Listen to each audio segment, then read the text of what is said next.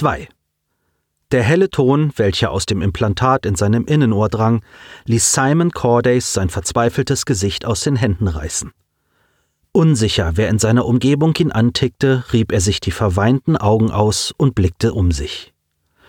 Die Reichweite der implantierten Kommunikatoren war stark beschränkt. Schließlich waren sie nur ein einfaches Upgrade auf die Implantate, die seine Quanten-DNA stabilisierten. Zudem musste er dem Zugang zustimmen, nur gab es niemanden in den Resten dieses Schiffes, dem dies erlaubt war. Des Weiteren gab es hier auch niemanden, der Zeit für ein privates Gespräch zu haben schien. Die wenigen Besatzungsmitglieder, welche vom Tod verschont geblieben waren, eilten umher, bekämpften Feuer, sicherten berstende Leitungen, führten Notreparaturen durch und schafften Leichen fort. Simon tat nichts davon. Er drückte sich gehockt in die Ecke eines Korridors nahe eines ausgebrannten Lifts. Hier war er nicht im Weg das Einzige, was er tun konnte. Allein die Schräglage des Schiffes erschwerte das Vorankommen und die Arbeit der Mannschaft. Niemand der hier ums Überleben kämpfenden konnte einen 15-Jährigen gebrauchen, der schon Mühe hatte, sein eigenes Körpergewicht zu tragen. In den ersten Minuten nach dem Aufschlag des Schiffs versuchte Simon, Anschluss an einige Klassenkameraden zu finden, da das Computersystem seiner Rettungskapsel ihm geraten hatte, nach Hilfe zu suchen erfolglos. Keiner aus der Mannschaft nahm sich Zeit für ihn. Auch konnte er keine bekannten Gesichter ausfindig machen und entschied, wenn auch widerspenstig, der einzige Überlebende seiner Klasse zu sein. Bis jetzt. Sich ein Stück weiter in den ausgebrannten Lift schiebend, nahm er das Gespräch an. Wer ist da? Simon, Simon, kannst du mich hören? Colin? Er sah sich erneut um. Wo bist du? Irgendwo auf dem Planeten. Einer von der Crew hat meine Kapsel gestartet. Was? Simons Gedanken kreisten darum, dass es sich um einen Scherz handeln musste. Irgendwo auf dem Planeten? Aber es war vollkommen unmöglich, eine Verbindung auf solche Entfernung herzustellen. Er sah hinauf zum verschmorten Kontrolldisplay am Lift. Zuckend blitzten die Steuerungsindikatoren auf und erloschen wieder, nur um diesen Kreis zu wiederholen. Der Computer des Schiffs war offensichtlich intakt und regenerierte sich wahrscheinlich bereits, weshalb womöglich der Kontakt zu einem außerirdischen Satellitennetzwerk aufgenommen wurde. Es konnte nur so sein, entschied Simon. Schließlich bestanden die Manhattan und auch alle anderen Schiffe der irdischen Flotte aus außerirdischer Technik, die man einst geborgen hatte. Keine drei Stunden war es her, als der zweite Offizier des Schiffes in seinem Vortrag an die Klasse erklärt hatte, dass die Menschheit lange geglaubt hatte, dass man es nie bemerken würde, wenn Aliens die Erde besuchten. Man setzte einfach voraus, dass diese in winzigen Untertassen vorbeikommen würden, die kaum größer als Pkw wären. Erst im Jahre 2144 begriff die Weltbevölkerung, dass man es sehr wohl bemerkte, wenn ein fremdes Raumschiff die Erde erreichte. Damals schlug inmitten Nordamerikas ein Schiff ein, und jeder Mensch rund um den Globus wurde Zeuge dieses historischen Ereignisses, schon allein weil jede einzelne der zwölf Antriebsspulen des Schiffes weit größer war als jeder Pkw, der jemals gebaut worden war. Der eigentliche Schock war jedoch die Tatsache, dass trotz aller Überwachung, Weltraumarbeit, Mondkolonien und Satelliten nichts und niemand das Eindringen des fremden Schiffes in das Sonnensystem bemerkt, registriert oder aufgezeichnet hatte. Die Menschen zu jener Zeit reagierten in ihrer Panik mit dem einzigen Mittel, das ihnen zur Verfügung stand, und schufen den Lake Safety. Die erste Atomrakete steckte das Schiff weg wie nichts. Auch die zweite. Vier Raketen wurden gebraucht, um das fremde Schiff zu zerlegen und einen Krater zu verursachen, der die Dimension einer Großstadt einnahm. Dieses Loch geschmolzenen Sandes füllte man mit Wasser und erklärte es lange Zeit zum Sperrgebiet. Der zweite Offizier der Manhattan zeigte der besuchenden Klasse verschiedene Holographien aus der Zeit und auch 40 Jahre nach diesem Ereignis, erklärte anschließend, wie das Wrack geborgen und die Technologie analysiert worden war, bis man in der Lage war, Schiffe wie die Manhattan zu konstruieren. Jedes je gebaute Exemplar unter menschlicher Kontrolle übertraf die Größe des Schiffes, welches den Lake Safety verschuldet hatte. Denn die Menschheit fürchtete die Macht, die im Unbekannten hinter den Grenzen ihres Sonnenlichts lauerte, und bereitete sich seit jenem Tag auf ihre Wiederkehr vor. Auch wenn bis heute niemals wieder ein fremdes Schiff nahe der Erde gesehen worden war. Colin und Simon hingegen kannten die ganze Geschichte und wussten ganz genau, welche Dinge der zweite Offizier ausgelassen hatte. Der wahre Anstoß für die Reaktion im Jahre 2144 war eine Aufnahme des neuen Testteleskops gewesen. Bereits 2089 entdeckten NASA-Wissenschaftler ein fremdes Schiff weit draußen und Lichtjahre von der Erde entfernt und von einem solch gewaltigen Ausmaß, dass es von einem Teleskop zur Detektion von Exoplaneten bemerkt wurde. Angesichts solcher Mächte wollte man auf alles vorbereitet sein. Hier ergibt es ein Satellitennetz, erklärte Collins Stimme. Simon nickte ungesehen. Und das kommuniziert auch mit den Schiffssystemen, logisch. Er beendete Collins Satz, als würden beide Jungen ihre Gedanken tauschen. Ganz abwegig war dies nicht, denn in ihrem Denken, Fühlen und Verarbeiten von Eindrücken glichen sie sich wie Zwillinge. Ihre seelische Verbindung war mehr als das Quantengehen und die Implantate. Gemeinsame Interessen, Geschmäcker und die Tatsache, sich von der Gesellschaft ausgegrenzt zu fühlen, ließen zwischen beiden eine Freundschaft entstehen, wie man sie nur sehr selten fand. Ja, genau, bestätigte Colin dennoch. Bist du dort denn sicher, wo du bist? sorgte sich Simon angesichts der Vorstellung, dass sein bester Freund irgendwo auf dem Planeten war. Es geht mir gut, versicherte Colin. Ich komme hier nur nicht weg. Okay, bleib wo du bist, ich kümmere mich. Du? Was hast du denn vor? Simon sah aus dem Lift heraus. Das weiß ich noch nicht, aber ich lass dich nicht allein. Haben die keine Shuttles mehr? Simon sah den Gang hinunter, in dem gerade drei Männer einen vierten entlang trugen. Glaube ich nicht, das Schiff ist Schrott. Viele haben überlebt, aber die meisten sind verletzt. Äh, ich versuche einen Offizier zu finden. Okay, beeil dich, bat Colin. Mach ich, bis gleich. Damit deaktivierte Simon die Verbindung, raffte sich auf, trat aus der Kabine in den Korridor und versuchte sich zu orientieren. Die Führung seiner Klasse beinhaltete zwar nicht die Kommandobrücken, sehr wohl aber einen detaillierten Konstruktionsplan, welchen er noch sehr gut in Erinnerung hatte. Mehrere Leitern führten ersatzweise zum Liftsystem in die verschiedenen Ebenen. Gleich zwei Stufen nahm er auf dem Weg nach oben, da die Schräglage des Schiffes dies sogar förderte. Das Chaos, die flackernden Lichter und umherlaufenden Mannschaften waren im zweiten Deck noch größer als im unteren. Rauch und offene Bruchstellen, durch die Tageslicht die verschmorten Teilbereiche noch deutlicher machte. Simon, ein für sein Alter viel zu schmächtiger und kleiner Junge, war zu unscheinbar, um jemandem aufzufallen. Sein dunkler Jumpsuit und das schulterlange ebenso schwarze Haar halfen ihm ebenfalls dabei, in seiner Bewegung unauffällig zu bleiben. Nur wenige Schritte den schiefen Korridor hinunter befand sich bereits die Kommandozentrale. Schon von da, aufgrund der Tatsache, dass alle Shots offen standen, konnte Simon eine lautstarke Diskussion zwischen den dort versammelten Offizieren verfolgen. Nun reden Sie schon, wie viele? erklang eine heisere, aber gewaltige Frauenstimme. Ma'am, anhand der wenigen Daten und der daraus resultierenden Hochrechnungen müssen wir von mehr als 300.000 ausgehen, antwortete eine beunruhigte Männerstimme.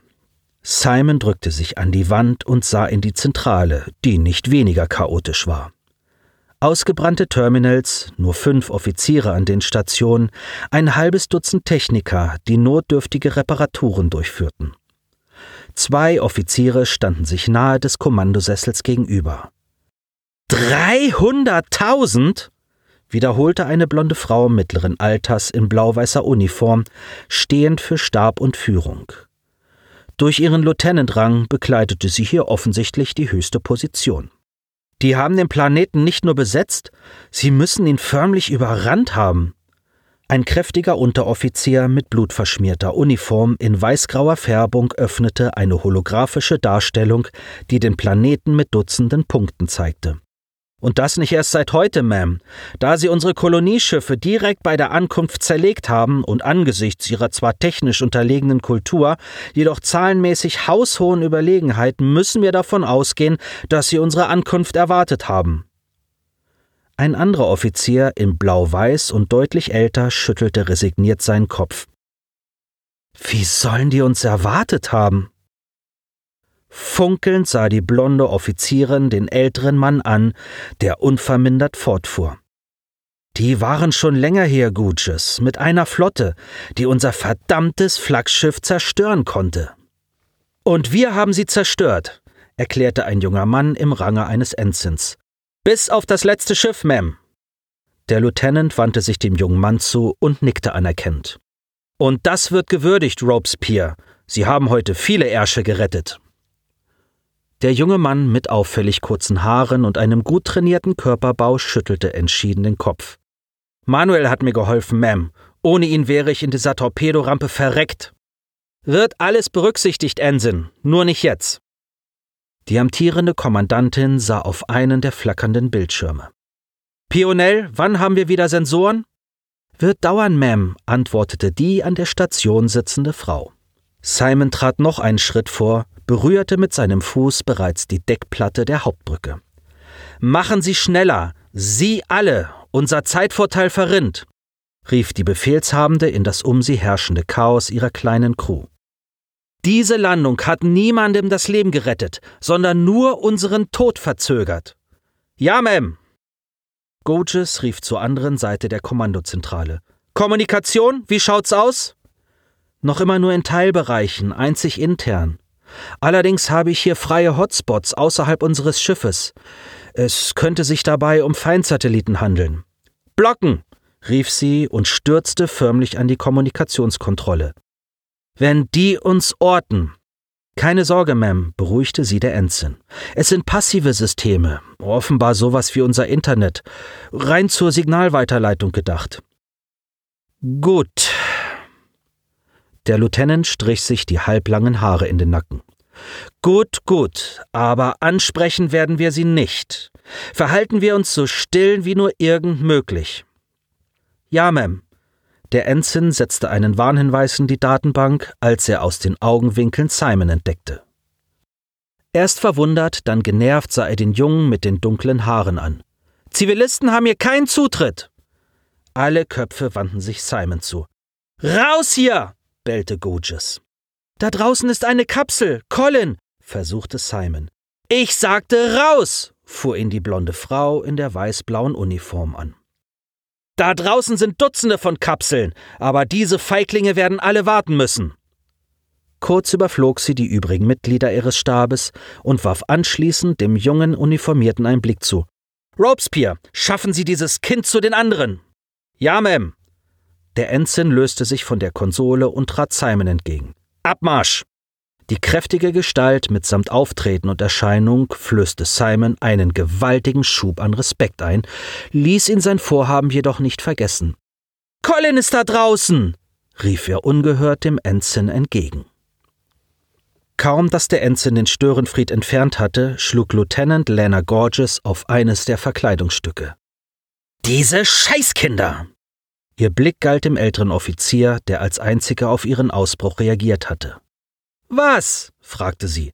Die tragen an dem ganzen Schlamassel die Schuld. Ihr Gesicht bebte förmlich vor Zorn.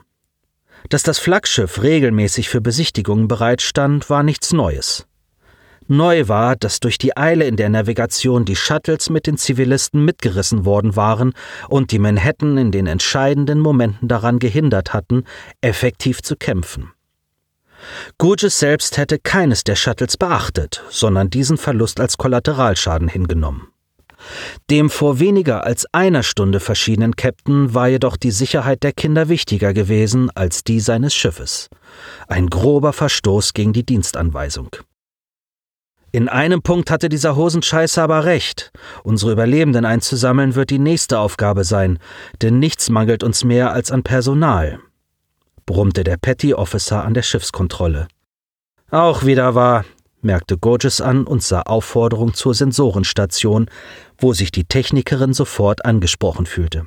Wir können sie orten, aber das wird ein wenig dauern, meldete die junge Frau, die Sensoren und Kommunikation im Blickfeld hielt.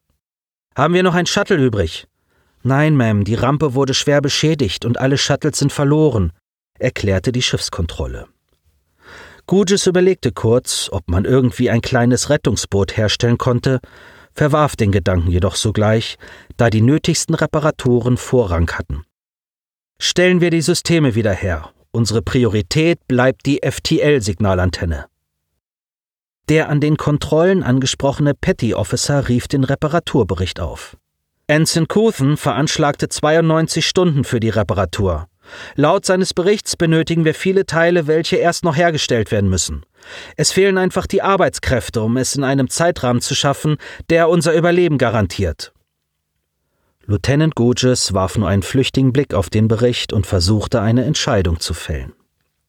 Vier Offiziere hatten bis zur Katastrophe im Rang über ihr gestanden und alle Entscheidungen gefällt. Darunter befand sich auch Mark, ihr Ehemann. Bisher hatte sie keine Zeit gefunden, seinen Tod zu begreifen, zu bedauern oder darüber nachzudenken, denn die Last aller Verantwortung lag nun bei ihr und den wenigen Offizieren, die überlebt hatten. Darunter fielen selbst die Ensigns. Er soll die Kinder nehmen, entschied sie sich und sah zur Taktik. Carrie, sprach sie den dortigen Offizier an. Ma'am, reagierte dieser. Diese Schüler, alle, die überlebt haben, sollen helfen. Wir brauchen jede Hand. Laufen Sie Ropes Pier nach, der soll das mit Couthen regeln. Ja, Ma'am, bestätigte der Petty Officer und verließ ebenfalls die Brücke. Kinder? fragte der ältere Offizier mit rauer Stimme. In diesem Chaos? Gouges wandte sich dem Alten zu. Nicht jetzt, Demoulin. Unbewusst ballte sie ihre Hände zu Fäusten. Ich hatte Sie vorhin gefragt, und Sie haben wieder mal den Schwanz eingezogen. Das heißt aber nicht, dass ich mir meiner Aufgaben nicht bewusst bin, argumentierte er, wenn auch leicht gebrochen. Gorges lockerte ihre Haltung und atmete zweimal durch. Dann helfen Sie! Das werde ich, Ma'am. Daher schlage ich vor, zwei Probleme mit einer Klappe zu schlagen. Seine Hand deutete auf die Anzeige für den Energieoutput des Generators. Derzeit produzieren wir zu viel Energie, das belastet jedes System. Reparieren wir zuallererst die Antigraph-Einheiten. Wenn wir uns in drei Kilometern Höhe befinden, sind wir nicht nur unerreichbar und schaffen eine Systementlastung, sondern haben auch jede Menge Zeit, die FTL-Signalstation zu reparieren. Hm. Tatsächlich dachte Gouges einen Moment über das eben Gesagte nach. Lieutenant Commander Alexander Desmoulins saß seit über sechs Jahren auf der Ersatzbank, tat, was man ihm sagte, brachte sich allerdings nie in den Ablauf ein. Als er vor beinahe sieben Jahren seine Frau und seinen Sohn bei einem Unfall verloren hatte, verließen ihn noch Pflichtgefühl und Lebenswille. Erhalten blieben ihm Anstand und Vernunft, denn andernfalls hätte er sich bereits selbst getötet, wobei es vermutlich nur seine inzwischen verheiratete Tochter war, die ihn unbewusst davon abhielt. Gurgis sprang der Gedanke an, ob sie ebenfalls so verfallen würde, wenn all dies hier überstanden war. Schließlich war sie nun auch allein. Die Liebe ihres Lebens lag verbrannt mit zig anderen Leichen in den Kühlräumen der Krankenstation. Und wenn wir uns doch verteidigen müssen? Sie lehnte ab. Es ist momentan zu gefährlich. Wir bleiben vorerst am Boden. Lena, der Kern hat einen zu großen Output für ein halbes Schiff. Ihre Augen funkelten eiskalt. Dennoch sage ich nicht jetzt. Das bedeutet nicht, dass ich nicht darüber nachdenke, aber eben nicht jetzt. Die FTL-Antenne hat absolute Priorität. Versuchen wir, so viel Energie wie möglich zwischenzuspeichern. Niemand widersprach mehr, einige nickten sogar. Es war jedem des verbliebenen Stabes klar, welche Energiemassen nötig waren, um den Notruf auf Überlicht zu bringen, damit die Erde ihn erhielt, ehe alles auf diesem Planeten verloren war. Anson Robespierre führte den dunkelhaarigen Schüler durch die Trümmer ihres Schiffs. Es tat in der Seele weh, die Zerstörung anzusehen. Vor wenigen Stunden noch hatte hier ein geregelter Betrieb stattgefunden. Als der Alarm erklang, hatte er gerade in der Kombüse gestanden und sich sein Lieblingsessen zubereiten lassen. Vermutlich lag es irgendwo in einer Ecke. Alternativ war es auch möglich, dass die gesamte Kombüse ausgebrannt war. Bisher war es niemandem gelungen, sich durch die Trümmer in den hinteren Bereich durchzuarbeiten. Dutzende Verletzte oder Tote konnten dort noch liegen. Fahles Tageslicht brach in den Korridor ein. Ein Bruch so hoch wie zwei Männer ließ auf den grauen Himmel des Planeten blicken. Der Niesel mit sich tragende Wind trieb die am Horizont hängende Wolkendecke über diese Welt. Je näher Robespierre dem Bruch kam, desto mehr offenbarte sich ihm die fremde Beschaffenheit dieses Planeten. Oval zulaufende Pflanzen, die durchaus mit kahlen Tannen zu vergleichen waren, standen vereinzelt in einem Meer aus sich wie Wellen wiegenden blaugrünen Gräsern. Inmitten dieses Meeres kleine mit roten Blüten gespickte Sträucher. Als der Junge ebenfalls einen Moment stehen blieb, um diese fremde Natur anzusehen, stieß Robespierre ihm gegen die Schulter und sah ihn auffordernd an. Weiter, wir haben keine Zeit für. Funkensprühend krachte wenige Schritte vor den beiden eine Leitung aus der Wand, ließ die Verkleidung bersten und rauchend durch den Korridor schlagen.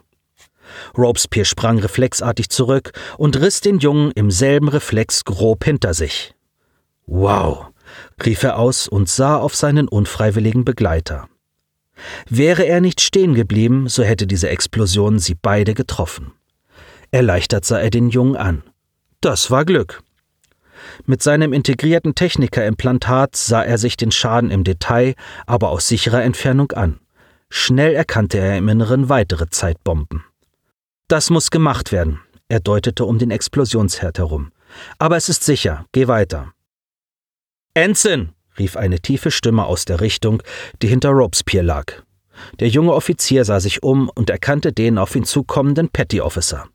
Er hob leicht die Hand, um zu signalisieren, dass er ihn gehört hatte. Petty Officer Carey. Gurges möchte, dass Sie die Zivilisten zu Ensign Couthen bringen, damit diese bei den Reparaturen helfen. Sie leben? warf der Junge ein. Ensign Robespierre sah den Dunkelhaarigen an seiner Seite an. Auch sie waren alle vorsorglich in den Rettungskapseln. Er wechselte einen schnellen Blick zu der eben geborstenen Leitung und anschließend zum Unteroffizier, der eigentlich auf der Brücke gebraucht wurde. Schnell nickte er den eben erhaltenen Befehl ab. Danke, Petty Officer, ich kümmere mich um alles. Dieser salutierte und machte sofort kehrt und lief den Weg zurück. Als nächstes stieß Robespierre den Jungen an. So, Tu mir jetzt mal einen Gefallen, Kleiner. Er deutete den schräg liegenden Gang hinunter. Nimm diese Leiter dort, zwei Decks runter und dann weiter Richtung Heck. Da findest du Manuel. Er trägt die gleiche Uniform wie ich. Er deutete auf seine grauen Technikerfarben und das silberne Abzeichen. Sag ihm, dass Gutes genehmigt hat, dich und deine Klasse zu den Reparaturen hinzuzuziehen. Der Junge, mehr als nur einen Kopf kleiner, nickte stumm.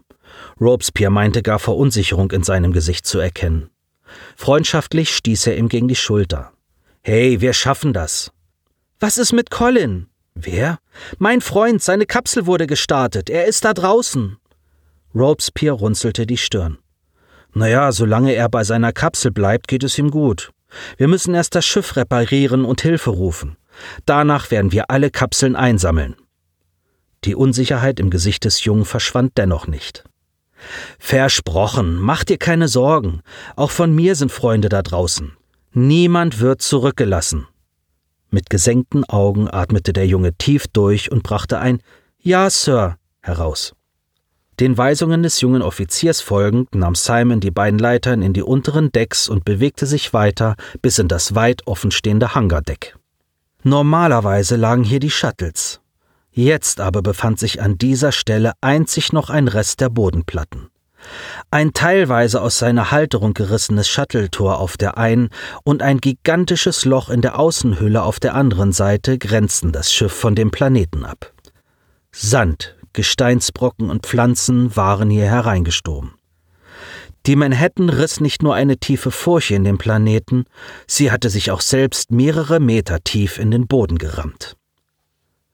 Der zerrissene Teil war durch den Felsen, an dem das Schiff lag, kaum zu passieren. Unter einem halben Dutzend Arbeitern erkannte Simon einen jungen Mann in grauer Offiziersuniform. Mit zwei weiteren Technikern löste er mehrere Wandverkleidungen, um die Elektronik dahinter zu prüfen. Schmutzflecken zierten Brust und Beine, das Gesicht war verschwitzt und die kastanienbraunen Haare ungekämmt. Simon schätzte den Offizier kaum älter als 25 und war sicher, dass dies der Ensign sein musste, den Robespierre gemeint hatte. In seinem Leben war Simon schon vielen Männern in engen Kleidungsstücken begegnet, selten aber erkannte er dabei diese Form der Attraktivität. Dieser Offizier füllte seine Uniform mit purem Sex, anders war es nicht zu beschreiben. Simon verfluchte seine pubertären Hormone, trat vor und versuchte zwei Ansätze, den Mann anzusprechen. Äh, sind, sind, sind Sie Manuel? Der Offizier wandte sich um und stutzte angesichts des zivilen Jungen, wandte sich jedoch sofort wieder ab, um seine Arbeit fortzusetzen. Und du bist? Simon, Simon Cordy. Er gab sich Mühe, seine Augen oben zu halten, um dem Offizier nicht auf das Gesäß zu starren. Anson Robespierre schickt mich. Was will er denn? Der junge Mann ließ sich wie ein Chirurg ein neues Werkzeug reichen, das mit einem gleißenden Punkt zwei Leitungen verband. Er lässt über mich den Befehl des Lieutenants ausrichten, dass Sie mich und meine Klassenkameraden zur Reparaturarbeit hinzuziehen dürfen. Alles klar. Nun wandte sich der Ensign abermals um. Sehr nett. Suchend blickte er umher. Tatsächlich könnten wir hier einige Hände gebrauchen. Die gesamte Sendeanlage, die sich hier befunden hat, muss ersetzt werden. Simon nickte verstehend und zwang sich noch immer, die Augen des Offiziers zu fokussieren. Die FTL-Signalantenne, Sir, der junge Mann lächelte. Korrekt, dann schaff mal deine Klassenkameraden ran. Simon zögerte. Ich, ich weiß nicht, wo die sind. Seit dem Absturz habe ich keinen mehr gesehen. Kuthen verstand. Auf dem Weg hierher bist du doch bestimmt an einer verschlossenen grauen Lagertür vorbeigekommen, richtig? Simon zuckte mit den Schultern und abermals verstand der Ensign. Daraufhin griff er Simon an der Schulter und schob ihn förmlich in den Korridor. Dort deutet er die Steigung hinauf. Am anderen Ende, da haben wir alle Zivilisten untergebracht, die nicht verletzt worden sind. Deine Klasse ist auch dort. Okay. Sehr gut, bring sie her. Okay, wiederholte sich Simon und ging einmal mehr in eine ihm gewiesene Richtung. Nach wenigen Metern erinnerte er sich, dass er Colin versprochen hatte, ihn zurückzurufen und baute mit seinen Gedanken eine Verbindung auf. Colin? fragte er mit leicht unterdrückter Stimme. Wo warst du so lange? Beinahe schwang ein Vorwurf in seiner Stimme mit. Tut mir leid, das Schiff ist Schrott. Hier geht alles durcheinander. Die haben mich sogar für die Reparaturen eingeteilt. Hoffentlich am Computer, antwortete Colin. Simon musste mit Bedauern verneinen, dabei wäre er da wohl am nützlichsten. Die IT war nicht nur sein bestes Schulfach, auch sein Hobby drehte sich rund um Programmiersprachen, Anwendungen und das technische Verständnis von Soft und Hardware. Wir bauen eine FTL-Antenne. Sobald das Schlimmste erledigt ist, rufen Sie Hilfe und sammeln anschließend die Kapseln ein. Und wann soll das sein? Simon zuckte ungesehen mit den Schultern. Weiß ich nicht. Am besten bleibst du bei der Kapsel und wartest. Die ist längst weg. Simon stutzte. Wie weg? Diese Aliens, sie sammeln die Dinger ein. Simon wurde heiß und kalt. Ich dachte, du wärst sicher. Das bin ich. Die Kapsel ist trotzdem weg. Dann werden sie dich nicht finden. Du weißt, wo ich bin. Sie hören mir nicht zu. Simons Stimme war lauter und höher geworden. Auch Collins Stimme änderte die Frequenz. Ist das dein Ernst? Tut mir leid, Cole, aber hier ist echt das ultimative Chaos. Dann, dann frag, frag doch Mr. Autumn, riet er. Dem hören Sie sicher zu. Wieder nickte Simon, obwohl es niemand sehen konnte. Mach ich, ich bin gleich bei der Klasse. Ich hoffe, der alte Glatzkopf hat überlebt. Wie meinst du das? Collins Stimme trug einen Schrecken mit sich. Gab es Tote? Simon seufzte. Keine Ahnung, ich habe noch keinen aus unserer Klasse getroffen. Er näherte sich dem durch den Ensign gewiesenen Doppelschott. Offenstehend, nur von einem gebrochenen Stahlträger daran gehindert zuzuschnappen, erkannte Simon sofort, dass Mr. Autumn hier niemals durchgepasst hätte kann den Alten nicht sehen, flüsterte er und trat vorsichtig in das Lager, in welchem zwischen fest verankerten Transportboxen vier Notlampen in den Ecken aufgestellt worden waren. Einige Mitschüler erkannte er sofort. Da sind Kuhn, Remo, Haruki und Cedric. Seine Ankunft wurde von den Jugendlichen im Dunkeln ebenfalls bemerkt. Und Daya ist auch dabei, flüsterte er etwas leiser, da er wusste, dass Colin bereits seit der vierten Klasse in sie verschossen war. Wie geht es ihr? Die Stimmfrequenz seines Freundes steigerte sich. Sie ist unverletzt, aber der Alte ist nicht dabei. Simon trat tiefer in das Lager und grüßte als erstes die Angebetete seines besten Freundes, die dies nicht einmal bemerkte. Stattdessen kam ein anderer, deutlich kräftigerer Junge aus dem Dunkeln auf ihn zu. Dass du noch lebst, ist ein verdammter Fehler. Was?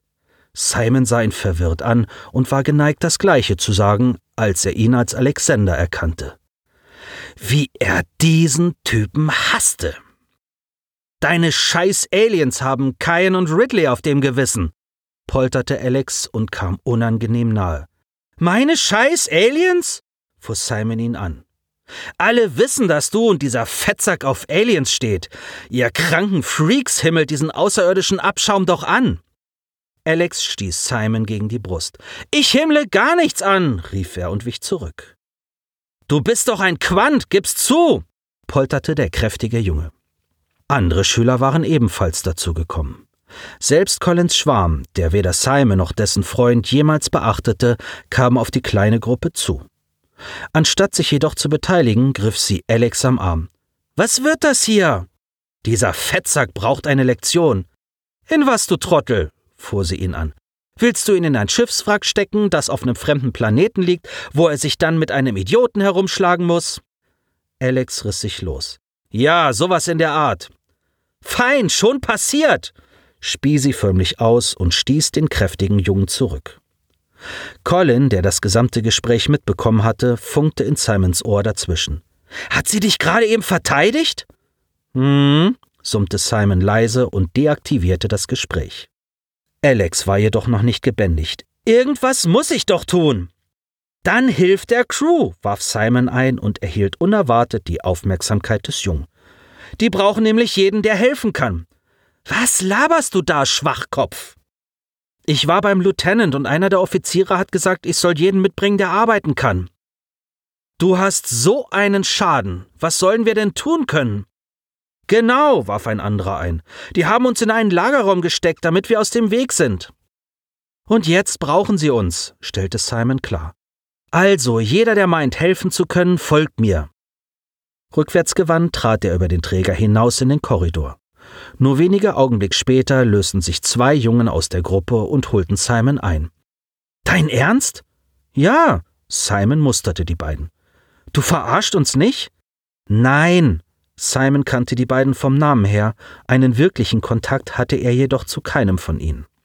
André, ein Junge, der bereits in seiner Körpermasse so manchen Mann übertraf, und Haruki, ein schmächtiger Japaner, der ebenso wie Colin eine Leidenschaft für Computer und Technik besaß und zweitbester im IT-Fach war. Kommt und überzeugt euch! Er winkte beide zu sich, ihm zu folgen. Zurück im Hangardeck sah der Ensign sofort auf, als Simon zurückkehrte. Was ist das denn? fuhr dieser die drei an. André verdrehte sofort die Augen. Du hast uns verarscht, Freak! Simon wurde wütend. Hab ich nicht! Der Ensign baute sich vor den Jugendlichen auf und blickte André in die Augen, der als einziger körperlich gleich auf war.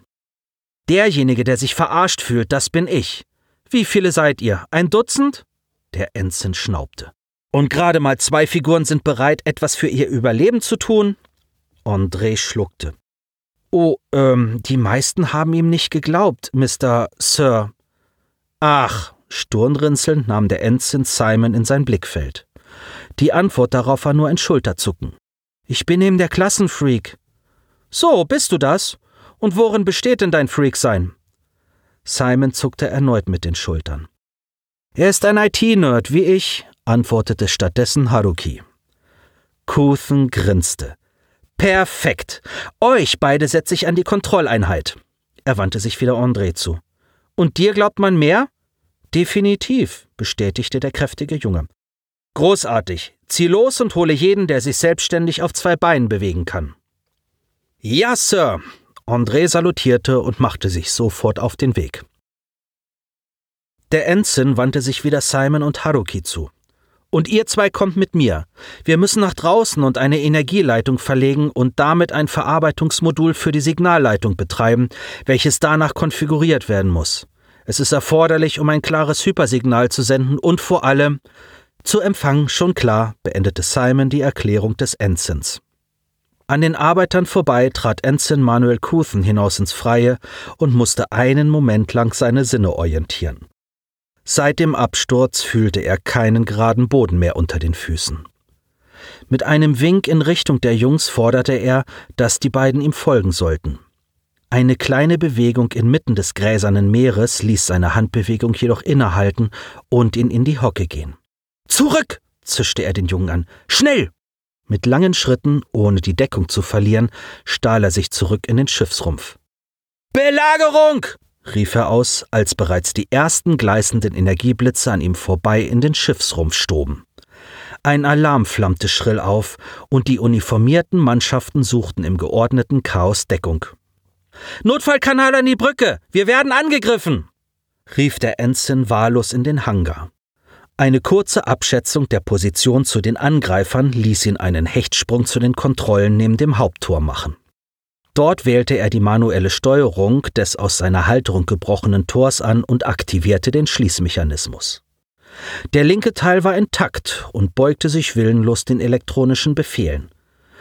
Die rechte Seite hingegen knirschte laut schabend der Schwerkraft entgegen. Gemächlich schob sich das breite Schott einen guten Meter nach unten, ehe es endgültig verkeilte. Verdammt! fluchte Couthen. Energieblitze vereinzelten Waffenfeuers drangen durch die Lücke in den Rumpf und schlugen in die Wandverkleidung des Hangars ein. Nur Sekunden später jagte ein Sicherheitstrupp von zwei Dutzend Bewaffneten in Rüstungsmontur ins Deck. Mit Schilden vor ihren Körpern und Blasterwaffen an ihren Unterarmen erwiderten die Kampfkräfte das Feuer auf die im Verborgenen liegenden Angreifer. Anson Couthen nutzte die Gelegenheit des ausgeglichenen Feuers und drang in geduckter Haltung weiter zum Tor vor. Wenn er die Verkeilung löste, konnte es gut sein, dass das Schott in seine Halterung stürzte und somit eine gepanzerte Barriere zwischen dem Waffenfeuer bildete. Mit schnellen Handzeichen wies er zwei Männer an, ihm zu helfen. Die verunsicherten Mannschaftsmitglieder traten unruhig von einem Fuß auf den anderen. Der Befehl des jungen Offiziers kam einem Todesurteil gleich, dem er sich gerade selbstlos aussetze. Nun kommt schon! Rief er den überforderten Technikern zu, als zwischen den Angesprochenen plötzlich eines der Kinder hervorstürzte. Wie Couthen erkennen musste, handelte es sich dabei um den japanischstämmigen ITler, der ohne Schutzkleidung und vom Feindfeuer wenig beeindruckt auf ihn zuhielt. Bleib zurück! schrie Couthen ihm entgegen. Er begriff den Wahnsinn des Halbwüchsigen nicht. Noch auf dem Weg zum Schott durchschlug ein Energieblitz den Oberkörper des Kindes, drang aus seinem Rücken heraus und schlug in die Wand hinter ihm ein. Der Junge lief weiter, erreichte die Halterung, an der Kuthen stand, und packte diese mit beiden Händen. Junge! schrie der Ensign ihn an. Bist du irre? Keineswegs war die beinahe zu ruhige Antwort. Ein zweites spindeldürres Armpaar schoss aus seiner schmächtigen Brust zerfetzte sein T-Shirt und griff ebenfalls die Halterung. Binnen Sekunden pumpte sich sein Körper auf. Muskeln, die es vorher nicht gegeben hatte, bildeten sich augenscheinlich aus dem Nichts. Die Halterung gab nach und das Tor rauschte krachend in seine Ruhelage. Das Schott war geschlossen, das Waffenfeuer schlug wirkungslos gegen die Legierung. Alle sahen mit Entsetzen und Erstaunen auf den muskulösen Jungen mit den vier Armen. Nur langsam baute er ab und ließ seine zusätzlichen Gliedmaßen wieder verschwinden. Auch die Stelle, in der der Energieblitz seinen Oberkörper durchschlagen hatte, war bereits wieder regeneriert.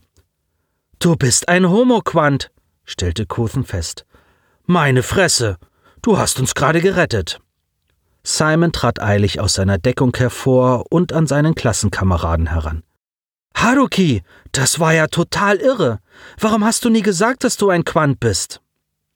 Der japanischstämmige Junge lächelte zögerlich. Du weißt genau warum. Simon hielt inne und senkte seinen Blick. Anschließend verzog er unzufrieden seinen Mund. Weil wir Freaks das irgendwie von den Aliens haben. Wie alles, wodurch wir heute sind, was wir sind. Couthen verstand, dass auch der schmächtige Junge zu den genetischen Abweichlern gehörte, hockte sich neben beide und schüttelte seinen Kopf. Hey, niemand hier ist ein Freak. Das Quantengehen kommt aus uns. Nur, dass es inzwischen kontrolliert werden kann, das stammt von anderswo. Er zog sich sein Uniformoberteil aus und reichte es Haruki. Nimm, es soll ja nicht jeder gleich dumme Fragen stellen. Eher unbewusst registrierte Couthen die Blicke Simons, dessen Pupillen über seinen nur mit einem ärmellosen Shirt bekleideten Oberkörper huschten, ehe dieser sich räusperte, die Augen hob und sich einen innerlichen Ruck gab. Sie werden nichts sagen, Sir? Ensign Couthen schüttelte den Kopf. Keine Sorge, es ist längst nicht so schlimm, wie viele glauben. Auch ich kann ein wenig Außergewöhnliches. Was denn so?